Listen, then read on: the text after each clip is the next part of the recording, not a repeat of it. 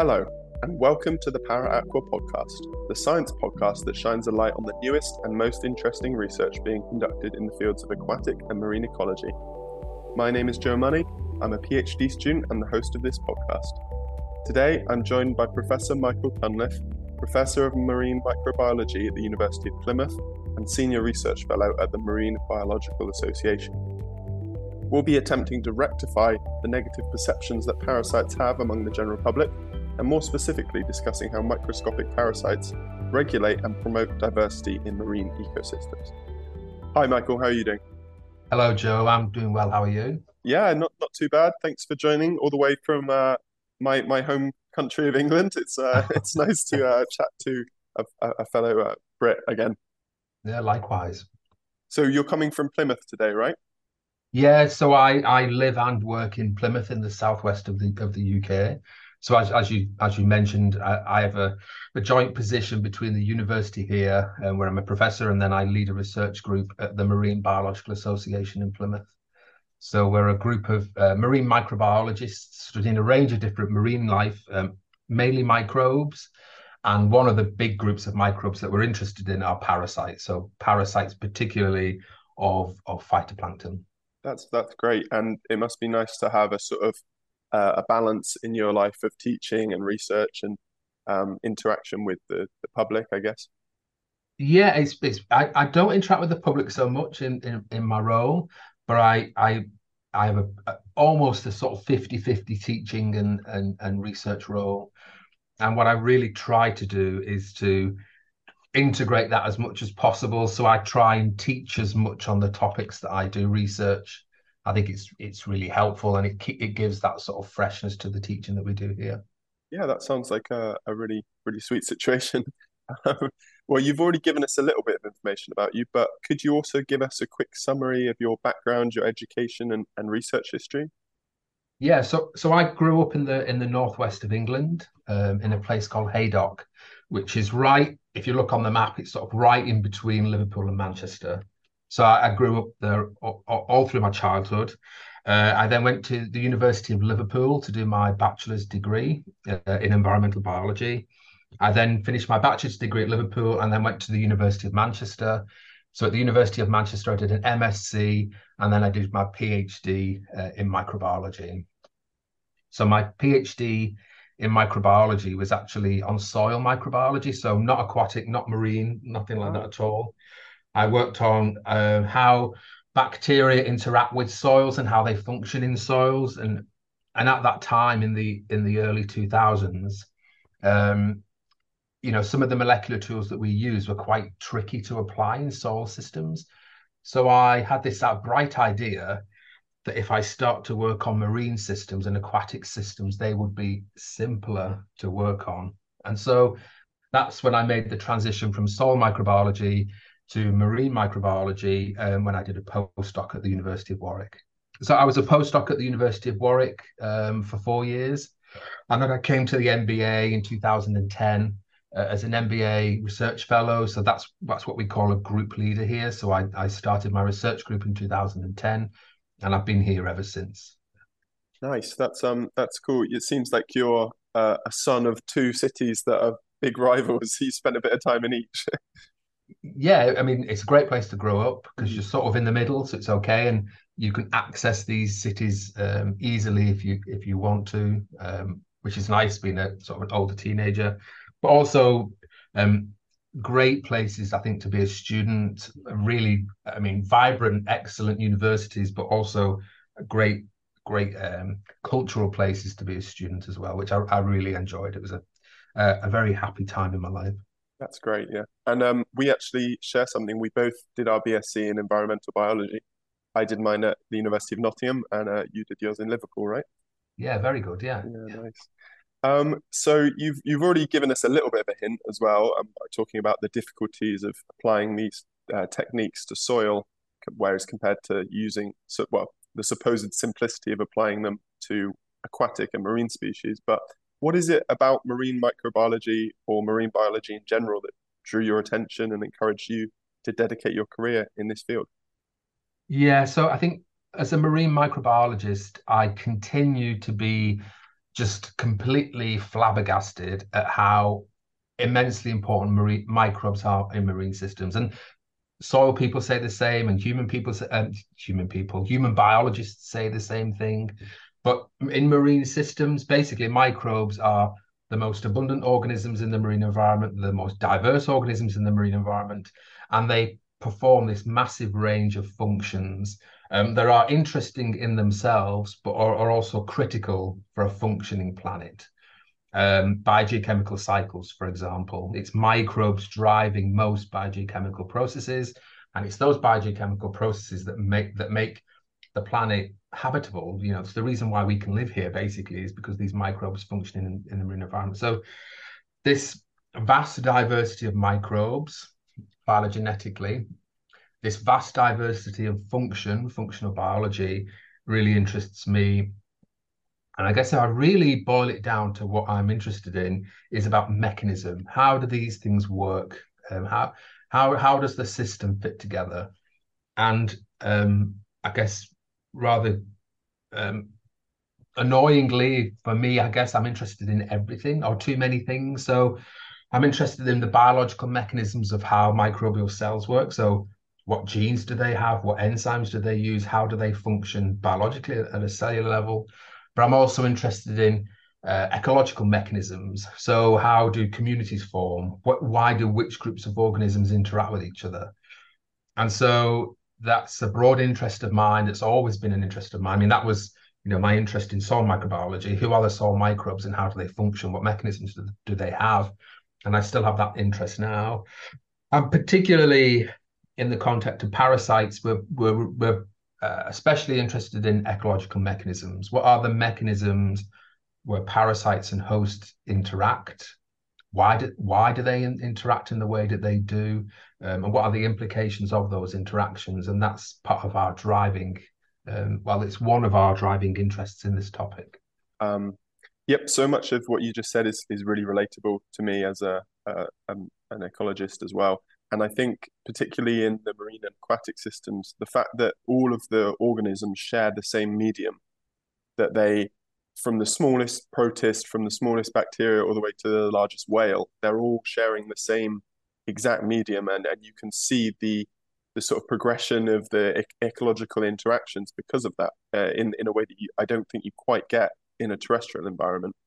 Um, and you're completely right. That just spawns so many different ecological systems, ecological functions.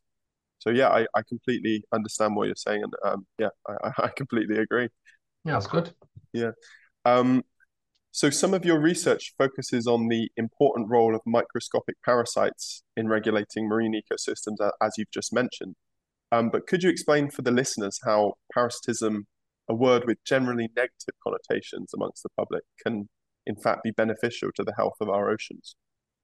Yeah, I mean, I think um, often humans, when we, especially when we hear words, we we tend to our first way to understand the impact is to think of ourselves. Uh, it's a, it's a very common way to think about things, isn't it? So when we think of parasitism, our I, I think sometimes our first inclination is to think, well, how does parasitism affect us?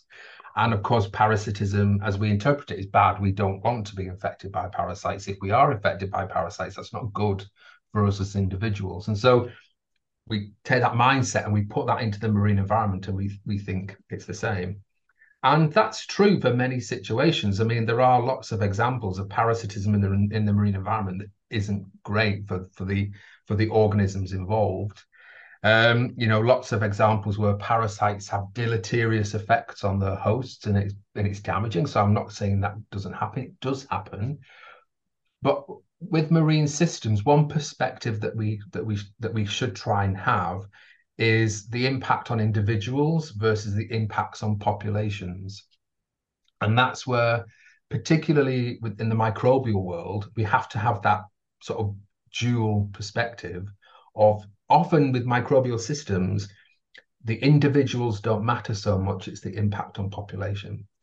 And so, one of the areas that we've been particularly interested in is the role that parasites have on phytoplankton, particular group of phytoplankton called diatoms. These are the, the diatoms are photosynthetic um, algae.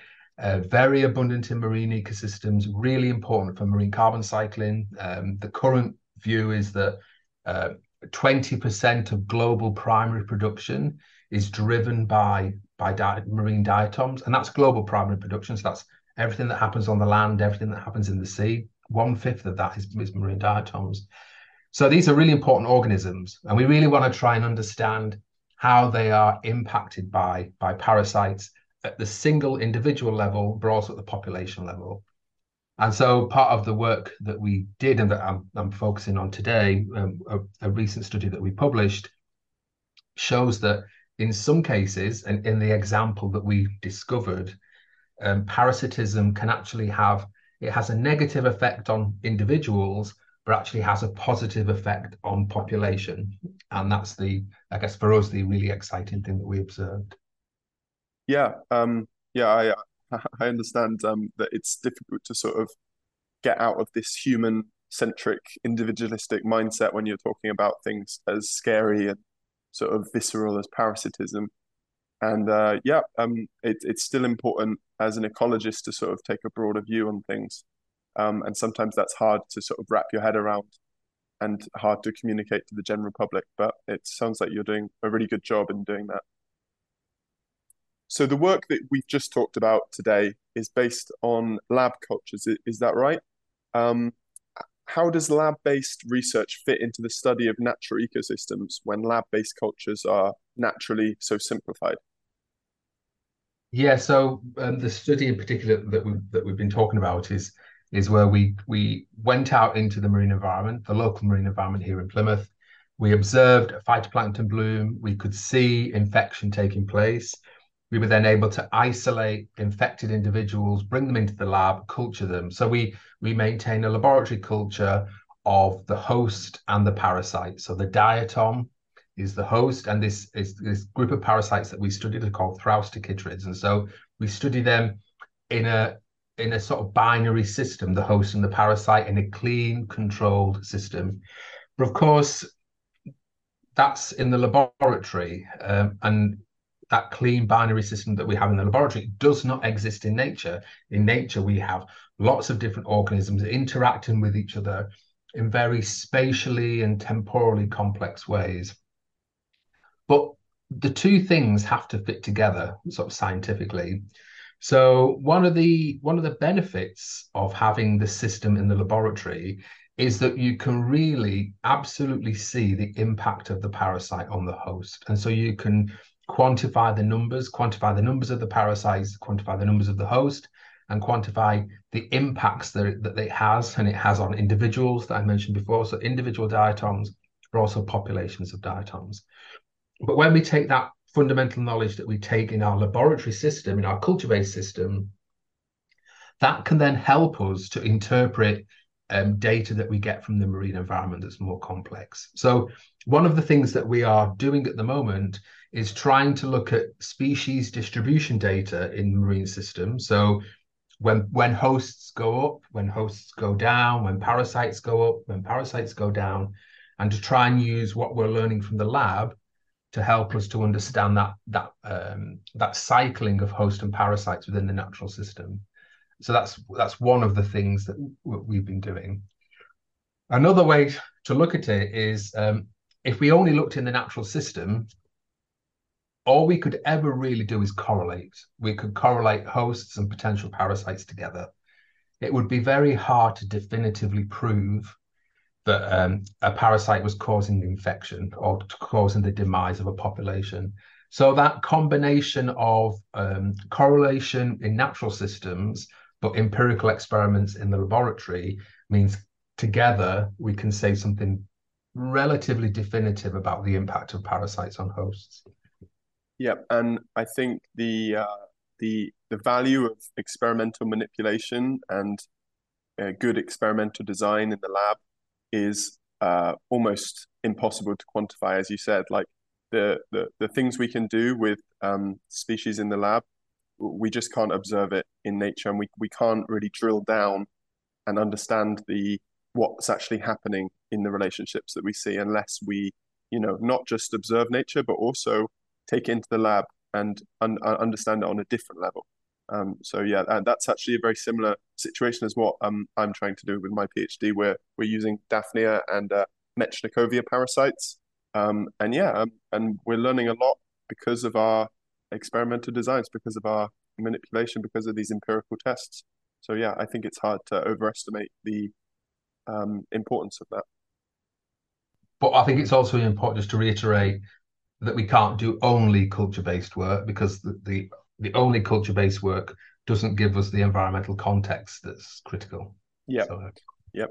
And uh, uh, at least with our system, Daphnia is a famous model organism, uh, and model organisms are just specific organisms that are really uh, useful for scientists to apply theories um, from from from one species basically across the board. So, for example, another um, model species you might have heard of are lab rats and um, Drosophila and zebrafish. These are all famous uh, um, model systems.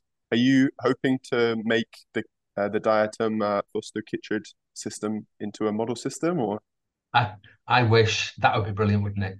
Um, yeah, that that would we we have ambitions with our with our developing work. So we're as many research scientists, we're, we're always trying to get new funding. So that we're in a process now of trying to get some new funding to work on the algal parasites. And one of the things we want to do is take our uh, the the system that I've talked about is a chytrid that infects a diatom called Chaetoceros, and that's our system where the parasite has a positive impact on the host population we're also trying to develop other systems where the, the different species of diatom with different species of parasite, but these are killers. The, these parasites just wipe out the diatom populations.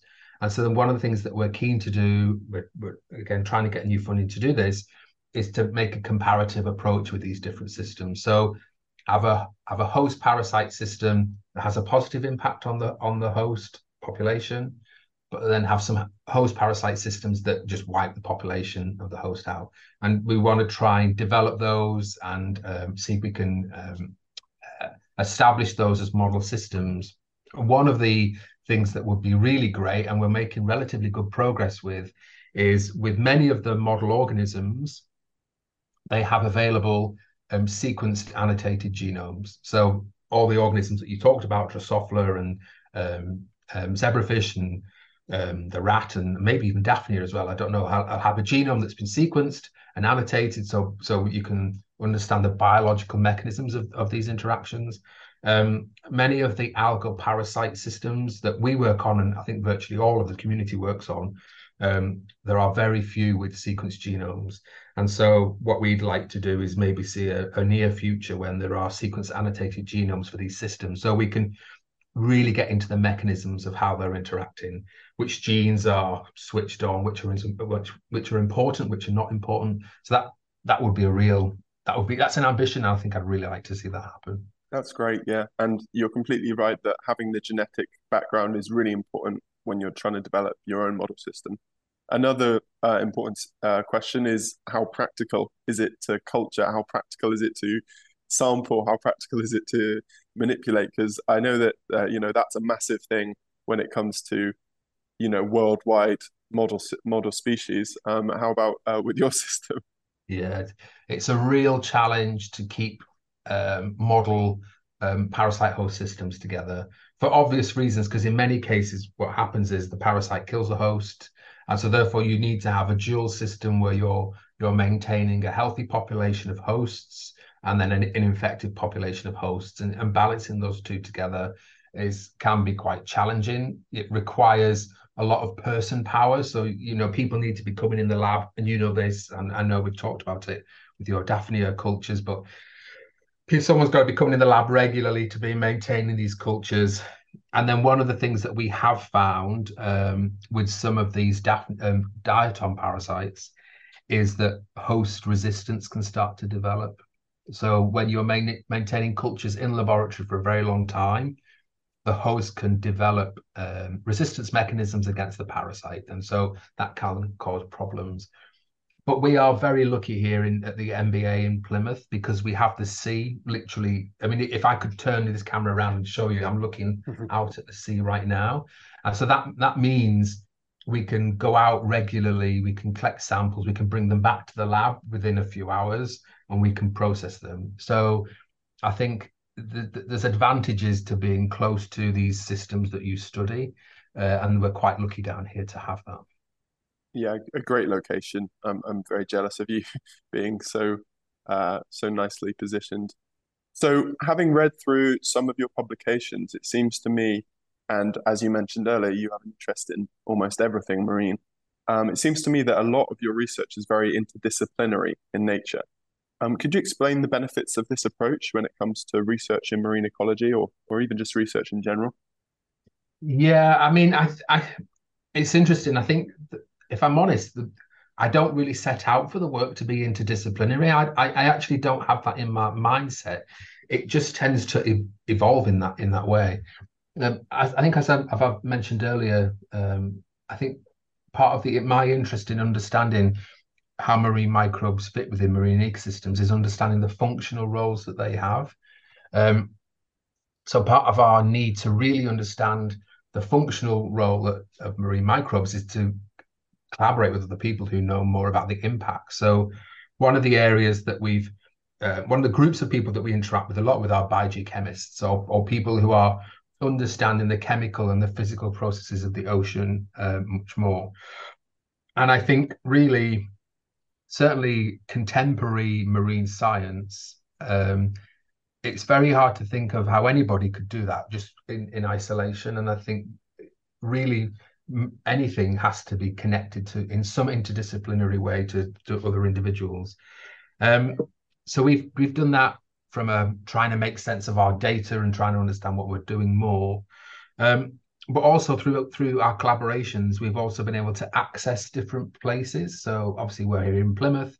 We do lots of work locally here in Plymouth, but we're really lucky through our networks of collaborators to actually get to either go ourselves or get samples collected from unusual places. So, um, for example, we're working on some some samples that were collected on these very large Siberian rivers that that feed into the Arctic, um, the Lena and the Kolyma, and those samples were collected. We didn't go there; though they were collected by our collaborators who are biogeochemists working on these river systems. So it it makes us interdisciplinary makes us um, or helps us to understand our work better, but also to access places and to see things in different ways, which is for me very interesting. Yeah, and um, actually, this this question sort of links back to something you said earlier about how twenty percent of primary production is done by diatoms, right? Like when you're when a biological process is occurring th- that much in this ecosystem, it it's naturally going to affect things like the geology and the biochemistry and the biogeochemistry of the ocean, I guess. So I, I can understand why these systems, in particular in marine uh, ecosystems, are prone to being inter- interdisciplinary because they're so uh, sort of crucial to the, the function of so many uh, processes all around the globe, I imagine. So, uh, Michael, that's uh, I've really enjoyed what you've the research you've been talking about today. So, the, the final question is: Is there any other upcoming projects or collaborations that you're excited about in the future, in the near future, that you can tell us about? Yeah, so I, I slightly, I mean, just two examples. I slightly mentioned them there before. So we've um, for the last few years we've been doing quite a lot of work in the Arctic region. Uh, I don't know if you know, but the Arctic is undergoing drastic change. It's one of the most if not the most rapidly changing parts of our planet because of global climate change. We're seeing fundamental changes to Arctic ecosystems, reductions and loss in sea ice, just as an example. So we've been particularly interested in trying to understand um, the ecology of the relationship between parasites and hosts in these different systems. So where I've got two two um, publications that I'm working on right now that hopefully we'll have um, submitted in the autumn one of them is looking at um, diatom host parasites in these rivers, in these river systems in the Arctic. So um, the column, the Kolyma and the Lena, which are these big Siberian rivers, and we've been looking at how um, over time the population dynamics of hosts and parasites shifts, and um, we're seeing some interesting patterns there.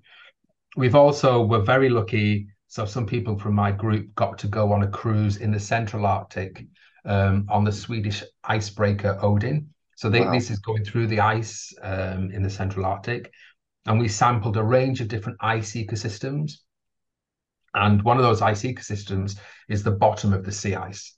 So the bottom of the sea ice that interfaces with the with the sea, it's um, a rich habitat for sea ice diatoms. In fact, it's it's if you were to take some sea ice and turn it upside down, the bottom of the sea ice would be brown because it was completely full of diatoms. And we've been particularly interested in the diatoms that are in that sea ice, but also the the parasites infecting those diatoms. So in, in this case, these are fungal parasites called chytrids. Um, so there are two um, two very exciting pieces of work that I'm currently finishing the publications of, and they should be out. Well, we will send them for peer review sometime soon. That's really cool, and um, that sounds like some amazing field work. I know you you didn't mention that you got to go on the the icebreaker or go to the Siberian tundra, but it sounds amazing. It sounds like a a really great experience. Yeah, Joe, I, I should I should com- make the confession now. Ironically, as a marine microbiologist, I get very seasick, and so I think I would be I'd be pretty useless on one of these things. So I I sit in my office, and luckier people get to go to these amazing places, not me.